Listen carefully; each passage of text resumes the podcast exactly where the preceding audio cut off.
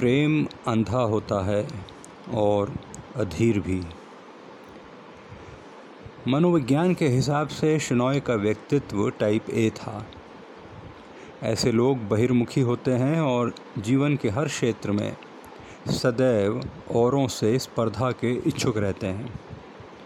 उसका गोरा रंग, लंबी चौड़ी कदकाठी और आकर्षक भाव भंगिमा दूसरों को अपनी ओर खींचने में हमेशा सफल रहती थी। यही कारण था कि नई दिल्ली के सेंट स्टीफेंस में अंग्रेज़ी साहित्य में एमए की पढ़ाई करते हुए कॉलेज की सबसे सुंदर छात्रा प्रिया, उसकी प्रेमिका बड़ी आसानी से बन गई थी। शेक्सपियर का प्रसिद्ध कथन, प्रेम अंधा होता है शिनॉय के लिए मज़ाक का विषय था और वह प्रिया की तरफ़ देखते हुए ठहाका लगाकर कहता कि उसने तो आँख खोल के ही प्यार किया था। साहित्यकार के इस कथन का गूढ़ अर्थ ज़िंदगी ने अभी उसे सिखाना बाकी था। शिनॉय बड़े दर्प के साथ प्रिया को मोटरसाइकिल पर अपने पीछे बिठाकर कॉलेज में घूमा करता था। अपने आपसी संबंध पर मोहर लगाते हुए और यह जतलाते हुए कि प्रिया पर अब कोई नज़र न डाले। वह किसी के लिए भी आश्चर्य का विषय नहीं था। जब कॉलेज की पढ़ाई पूरी होने पर दोनों तुरंत ही पति पत्नी बन गए। शुनॉय को एक अंतर्राष्ट्रीय कंपनी में प्रबंधक की नौकरी दिल्ली में ही मिल गई थी और प्रिया ने आधुनिक परिधानों का एक शानदार शोरूम बड़े से मॉल में खोल लिया था, जो आरंभ से ही बहुत सफलता से चल रहा था। अच्छी नौकरी और व्यापार के अलावा, दोनों पति पत्नी का बड़े रसूखदार लोगों में उठना बैठना भी था। पलक झपकते ही दो वर्ष बीत गए। हालाँकि शिनॉय और प्रिया के बीच प्रेम का शुरुआती उन्माद तो अब नहीं था, किंतु दोनों का जीवन सुख में ही बीत रहा था। अपनी मेहनत और अच्छे काम के कारण एक दिन शिनॉय के दफ्तर में उसकी पदोन्नति की घोषणा की गई। वह खुशी में झूमता हुआ घर पहुँचा और उसने प्रिया को यह खबर सुनाई। समाचार सुनकर प्रिया प्रसन्न तो हुई, किंतु उसे जब यह पता लगा कि पदोन्नति के लिए शिनॉय को मुंबई जाना पड़ेगा तो वह एकाएक गंभीर हो गई। उसने बड़े ही ठंडे स्वर में शिनॉय को कहा कि वह अपना शोरूम छोड़कर मुंबई कदापि नहीं जाएगी। यह सुनकर शिनॉय की आधी खुशी गायब हो गई। उसके लिए पदोन्नति और बढ़े हुए वेतन को नकारने का तो प्रश्न ही नहीं उठता था। पति पत्नी के बीच इस पर कोई चर्चा नहीं हुई कि प्रिया का मुंबई में नए सिरे से व्यापार जमाना बेहतर रहेगा। या शिनॉय का नई पदोन्नति की अवहेलना करना। इस विषय पर दोनों नदी के दो किनारे समान हो गए। जो एक दूसरे को देख तो सकते हैं, पर मिल नहीं सकते। अब सिर्फ़ यह तय करना बाकी था कि कब शिनोए मुंबई के लिए अकेले ही रवाना होगा। एक सप्ताह के अंदर वह दिन भी आ गया और शिनोए अपने सामान के साथ मुंबई में नौकरी के लिए चला गया। शिनोय और प्रिया के संबंधों के बीच यह पहली दरार थी। मुंबई में शिनॉय को रहने के लिए कंपनी का ही एक फ्लैट मिल गया था, जो समुद्र के किनारे एक बहुमंजिला इमारत में दूसरी मंजिल पर था। कंपनी द्वारा नियुक्त एक रसोईया उसका खाना बना देता था। हर रात भोजन से पहले फ्लैट की बालकनी में बैठकर शिनॉय दो पैग विस्की नियमित रूप से लेने लगा था। उसने गौर किया था कि फ्लैट में, बालकनी में रेलिंग की ऊंचाई कुछ कम थी। शायद जानबूझकर ऊंचाई कम रखी गई थी, जिससे समुद्र का मनोहर दृश्य कमरे से ही साफ़ दिखाई पड़े। किंतु सुरक्षा की दृष्टि से यह खतरनाक हो सकता था।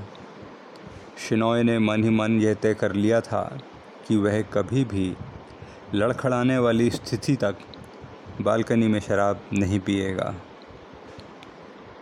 यूँ तो शनॉय को नया परिवेश भा रहा था, किंतु शाम को ऑफ़िस से सूने घर में आना उसे अच्छा नहीं लगता था। बालकनी में समुद्र को देखते समय पेग पीते हुए जब ठंडी हवा उसके गालों को छूती तो उसे अपने कॉलेज दिनों की याद आ जाती जब मोटरसाइकिल पर वह प्रिया को बिठाकर बेपरवाह घूमा करता था।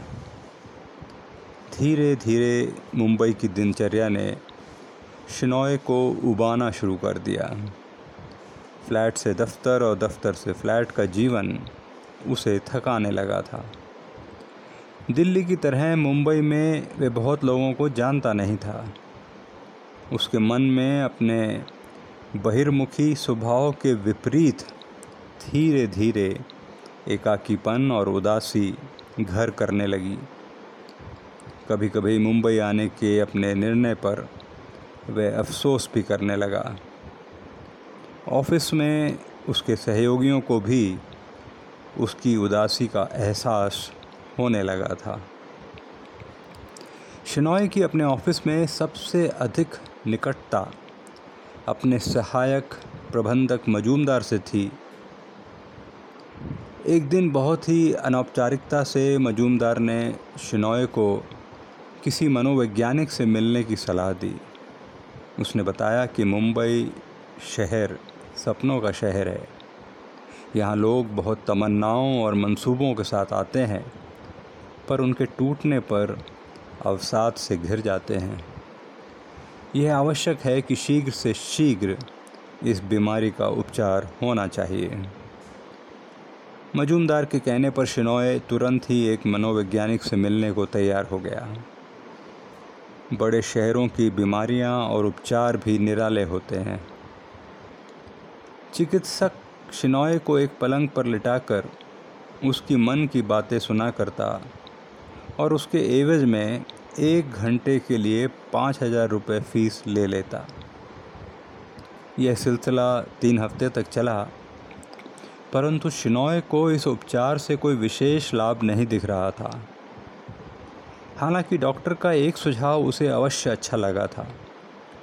चिकित्सक की सलाह पर उसने अपने एकाकीपन को दूर करने के लिए एक पालतू कुत्ता पालने का निश्चय कर लिया। मजूमदार लोनावाला से, अपने एक परिचित के प्रजनन केंद्र से, जर्मन शेपर्ड कुत्ते के दो महीने के बच्चे को शिनॉय के लिए भेंट स्वरूप ले आया। मजूमदार के उपहार को देखते ही शिनॉय का चेहरा खिल गया। वह एक छोटी और प्यारी सी मादा थी जिसके पीठ के ऊपर काले बाल थे और पेट भूरे रंग का था। लाल टपकाती हुई जीभ और मोहक आँखें शिनॉय को अच्छी लगी। गोद में आते ही वे शिनॉय के हाथों को चाटने लगी। शिनॉय का मन गदगद हो गया और उसी क्षण प्रेम रस में डूबकर वह उसका नाम प्रिया रखना चाह रहा था। किंतु यह सोचकर कि शायद उसकी पत्नी को यह नागवार गुजरे, उसने उसका नाम पीहू रख दिया। अब शाम को घर लौटने पर शिनॉय को बोरियत नहीं महसूस होती थी। उसके घर लौटने पर पीहू उसका गर्म जोशी से स्वागत करती थी। दिन का खाना तो पीहू को कंपनी का रसोईया खिलाता था, किंतु रात में शिनोए अपने हाथों से उसे स्वयं खाना देता था। भोजन के बाद रात में सोते समय पीहू चुपचाप शिनोय के बिस्तर पर चढ़कर उसके साथ ही सो जाती थी। दिन बीतते गए और छः महीने में पीहू भी तेज़ी से बड़ी होती गई। शिनोय और पीहू का आपसी प्यार उससे भी अधिक तेज़ी से बढ़ता गया। शिनोय दफ्तर से लौटकर पीहू से ऐसे बातें करता, जैसे वह सब समझती हो, और पीहू भी अपने कान खड़े करके उसके आसपास घूमती रहती थी। जीवन में पारस्परिक रिश्ते किस से क्यों और कैसे बन जाते हैं, ये समझ पाना बहुत ही कठिन है। एक दिन किसी कारणवश शिनॉय को दफ्तर के काम से मुंबई से दूर एक सप्ताह के लिए दौरे पर जाना पड़ा। यह पहला अवसर था जब वह शाम को पीहू को भोजन देने के लिए घर नहीं आया। उस शाम पीहू ने रसोइये के बहुत लाड प्यार करने के बावजूद भी खाना नहीं खाया। यह सिलसिला दूसरे दिन भी ऐसे ही चला। मन से मन की प्रीत होती है। शायद इसीलिए शिनॉय को अपने आप ही कुछ आभास हुआ। तो उसने अपने दौरे के दौरान रसोइये से फ़ोन पर पीहू के बारे में पूछा और जब उसे वस्तुस्थिति का ज्ञान हुआ तो उसका मन भी दुखी हो गया। तीसरे दिन ही वह अपना दौरा रद्द करके मुंबई वापस लौट आया। एयरपोर्ट से टैक्सी लेकर वह सीधा अपने घर पहुँचा। ड्राइवर अभी गाड़ी से उसका सामान निकाल ही रहा था कि दूसरी मंजिल पर स्थित उसके फ्लैट में पीहू को शिनॉय की उपस्थिति का आभास हो गया। वह दौड़ती हुई बालकनी में आई और शिनॉय को देखते ही खुशी से ज़ोर ज़ोर से भौंकने लगी। उसकी आवाज़ में एक शिकायत का लहजा भी था। कि शिनॉय क्यों उसको अकेला छोड़कर चला गया था? शिनॉय ने ड्राइवर को पैसे चुकाते हुए ऊपर देखा और हाथ हिलाते हुए पीहू को आवाज़ दी। अभी तक पीहू अपने दोनों पैर बालकनी पर टिकाए उसे देख रही थी और भौं भौं कर आसमान सर पर उठा रही थी। अगले ही क्षण जो हुआ, उसका शिनॉय को बिल्कुल अंदेशा नहीं था। शिनॉय के मुँह से अपना नाम पुकारने पर पीहू बालकनी की छोटी रेलिंग के ऊपर से अचानक कूद पड़ी। शिनॉय ने पीहू को दूसरी मंजिल से गिरते हुए देखा तो उसका कलेजा मुँह को आ गया। ज़मीन पर धड़ाम से गिरने के बाद पीहू फिर उठ न सकी।